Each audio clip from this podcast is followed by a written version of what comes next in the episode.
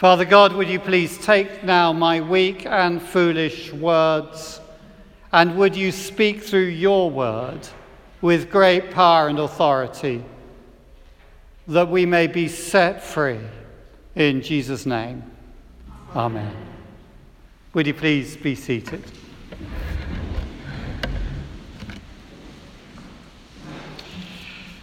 Well, we come to these final verses from Ephesians chapter 6, the second reading which Giles read for us.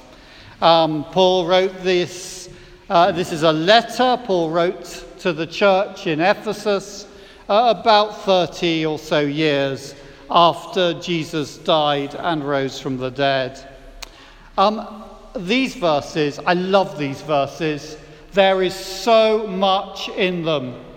William Gurnell was a vicar in Suffolk in the United Kingdom.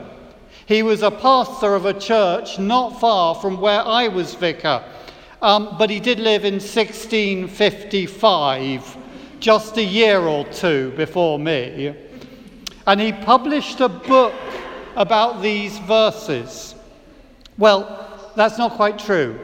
He published 3 books about these verses, with 261 chapters and 1,471 pages. But don't worry, I will be briefer, just slightly. How do we stand when the evil day comes? Verse 13 speaks of the evil day. How do we stand firm in our faith in Christ when we face those tragedies and disasters that life can and does throw at us? Last week, Alison and myself watched The Theory of Everything. It tells the story of Stephen Hawking, a young man with a brilliant, brilliant mind. In the film, he has a fall, he is taken to hospital, and he's diagnosed with motor neurons disease. In one moment, his life, his hopes, his assumptions, his future is blown open. He was not a Christian. He was a fairly strident atheist for much of his life, and maybe this experience reinforced his non-belief in God. But things like this happen to Christians as well as to non-Christians. And how do we stand firm in our faith when we face one of the most terrifying death sentences that anyone can be given? And how do we stand firm in our faith in Christ in the face of severe opposition or even persecution? Paul here speaks of himself as an ambassador in chains. He's in prison. He knew about it. He's been falsely accused, spent quite a number of years behind bars without having been charged specifically with anything. And he is now probably in Rome awaiting trial on a capital charge. But in his letter, he urges the Christians in Ephesus, and he urges us to stand firm. Verse 10, stand against the wiles of the devil. Verse 13, withstand on that evil day, and having done everything to stand firm. Verse 14, stand therefore. So how do we stand firm? Well, first of all, I hope you've got some notes when you came in so you can see where I'm going. Anyway, we need to know our enemy. Our struggle, verse 12, is not against enemies of blood and flesh, but against the spiritual forces of evil in the heavenly places. The enemy that we face are not the political authorities, not the rulers, even when they're opposed to Christ. They're not people, even those most hostile, aggressive, or evil. We're not fighting blind fate. We fight against an unseen enemy, the spiritual forces of evil in the heavenly places. We fight against Satan, the devil, the one in who in his pride set himself up as God. He is the tempter. He is the one who would make us question, doubt the goodness of God, the purpose of God, in order to draw us away from the love of God. When he speaks to Adam and Eve in the Garden of Eden, right at the beginning of the Bible, Satan says to them, "Did God say?" Big question mark. He suggests that God is a spoil sport. God's only in this business to stop you, he says, becoming like God. He suggests, he offers Adam and Eve that opportunity to become like God. And he's described as the God of this world in 2 Corinthians chapter 4. Satan tells us that all that matters is this world. He blinds us to God, and he blinds us to that world. When Satan came to tempt Jesus in the temptations, it was all about him urging Jesus to use his power to take hold of satisfaction, glory, and power here and now. And he is the destroyer. He hates God, and he hates everything that God has made, and he wants to destroy it. And if you or me happen to get in the way, well, he will happily destroy us as well. We're told in the Bible about a man who was possessed by demons. He lived in a graveyard. He was violent against himself and against others. And when Jesus drove the demons out into pigs, the pigs went into self-destruct mode. And don't think of Satan as some rather cute child dressed in red with little horns.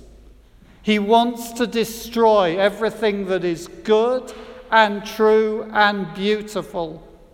He destroys relationships. He uses us to destroy other people. He compels us to destroy ourselves. Sometimes he does it in spectacular ways, you know, the sort of things we read about in the papers. But more often he does it in ways that are gradual, but just as deadly. In our pride and self-centeredness and anger and fear, we cut ourselves off from other people. We shrink into ourselves, and we become nothing. So when the day of evil comes, know your enemy. It isn't the person who is tempting or persecuting you. It isn't the incompetent doctor or the inadequate health system. It isn't the political or business apparatchik who's carrying out their superior's orders. It isn't even the person who gave the order. They have been deceived, blinded by the God of this world, the forces of evil in the heavenly places. So secondly then, put on the armor that God provides. That's how we stand. Not in our own strength, because we can't do it, but in God's strength. We're to put on his armor. It's very easy to be seduced into thinking that we need to put our trust in buildings or in political power or wealth or fame or education or technology, in gifted or well-known individuals, or even in religious rituals. But actually we need to put our trust in God, to take the armor that he gives us and to put it on. This is an armor that fits. In the Old Testament, there's a story about a peasant boy who goes to the battlefront. And in the battlefront, there's a sort of a Mike Tyson or who's the current world champion, boxing world champion at the moment? I don't know, but imagine the world champion who's standing up there and he's defying the armies. He's saying, send out your champion and we'll have a fight, and whoever wins, we'll say that wins the battle. And nobody from the Israelite side are willing to go out, but this little peasant boy says, but we've got God on our side. So he goes to the king and he says, I'll fight this person. And the king says, okay, and gives him his armor. But his armor is far, far too big for this small peasant boy. He can't wear it, so he has to take it off. But this armor that God gives us is armor that suits us and fits us. We put on the belt of truth. The belt for the Roman soldier was not something that you put over your armor, something you put underneath. It gathered the tunic together. It was what held the sword. You buckle it on and it gives you a sense of hidden strength and confidence. And the belt of truth could refer to the truth about God, the revelation of God in Jesus and in the scriptures. We buckle ourselves with the truth. That's how the early commentators took it. But I suspect it probably refers more to truth as integrity, sincerity in heart, truth in the inward being. A man called John Stott writes about this passage.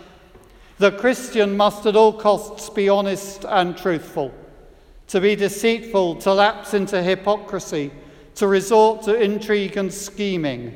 This is to play the devil's game, and we shall not be able to beat him at his own game. You know, Satan is described as the father of all lies. So Stott continues, what he abominates is transparent truth. He loves darkness. Light causes him to fear, for spiritual as for mental health. Honesty about oneself is indispensable. And then we dress ourselves in the breastplate of righteousness.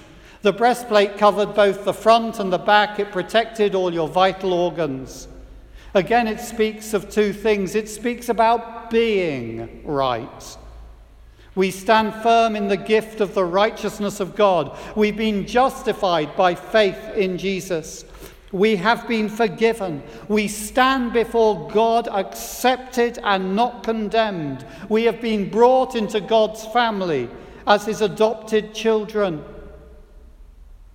We are right before God, even though we are dreadfully wrong.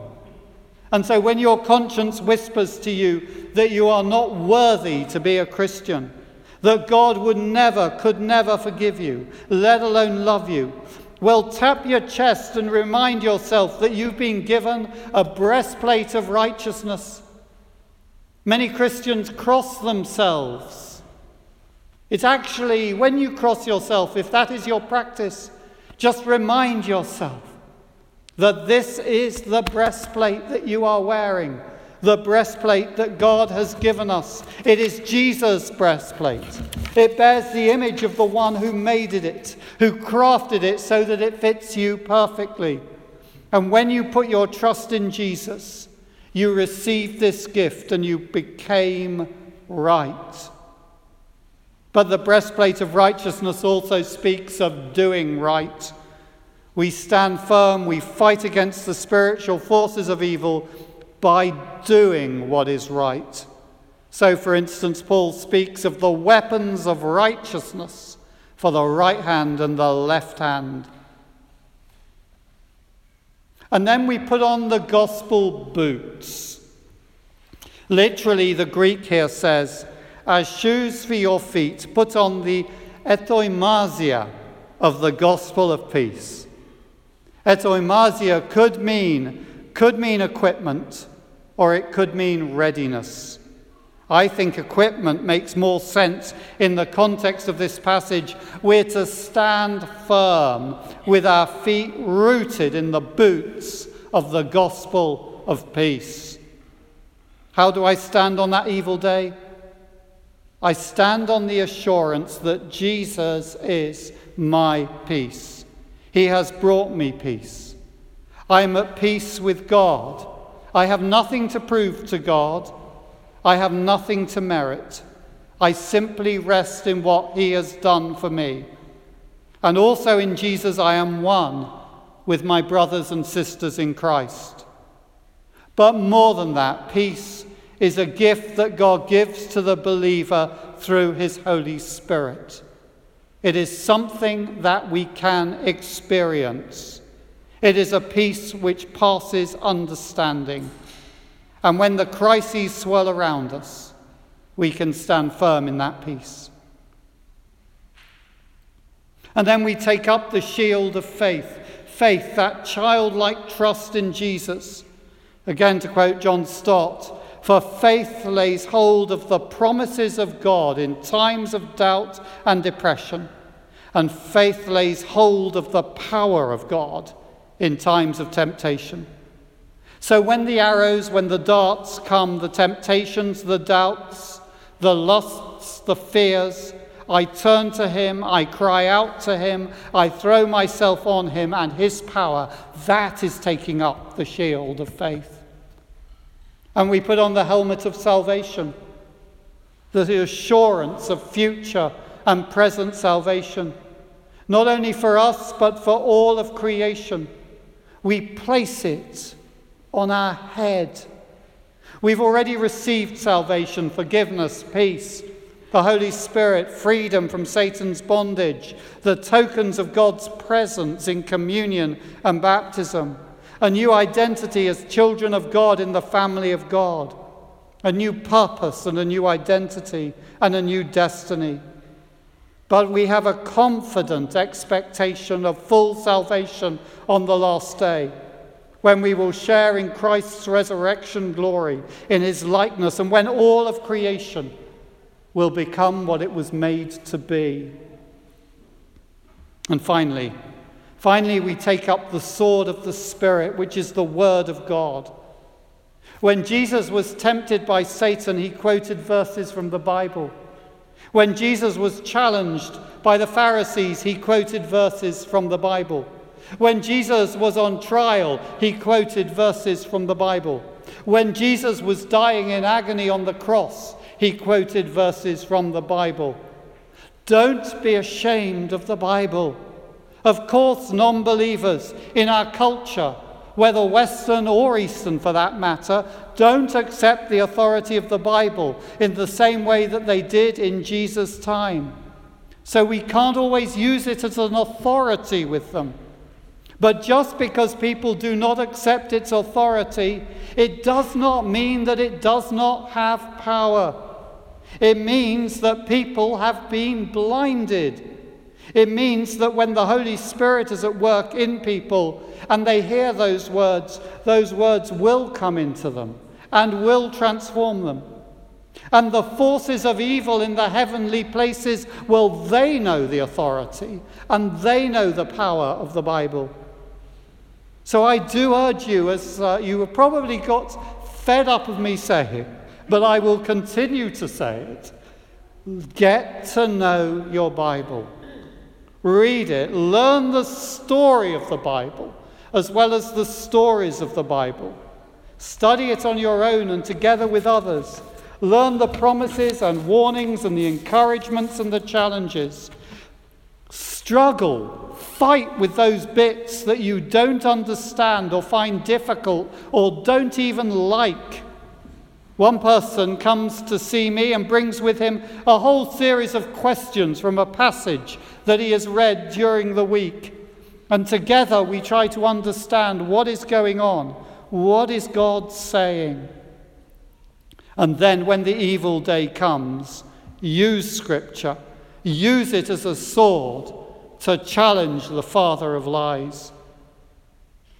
We know our enemy. We put on our armor of God. And thirdly, we pray. We pray for each other, for all the saints.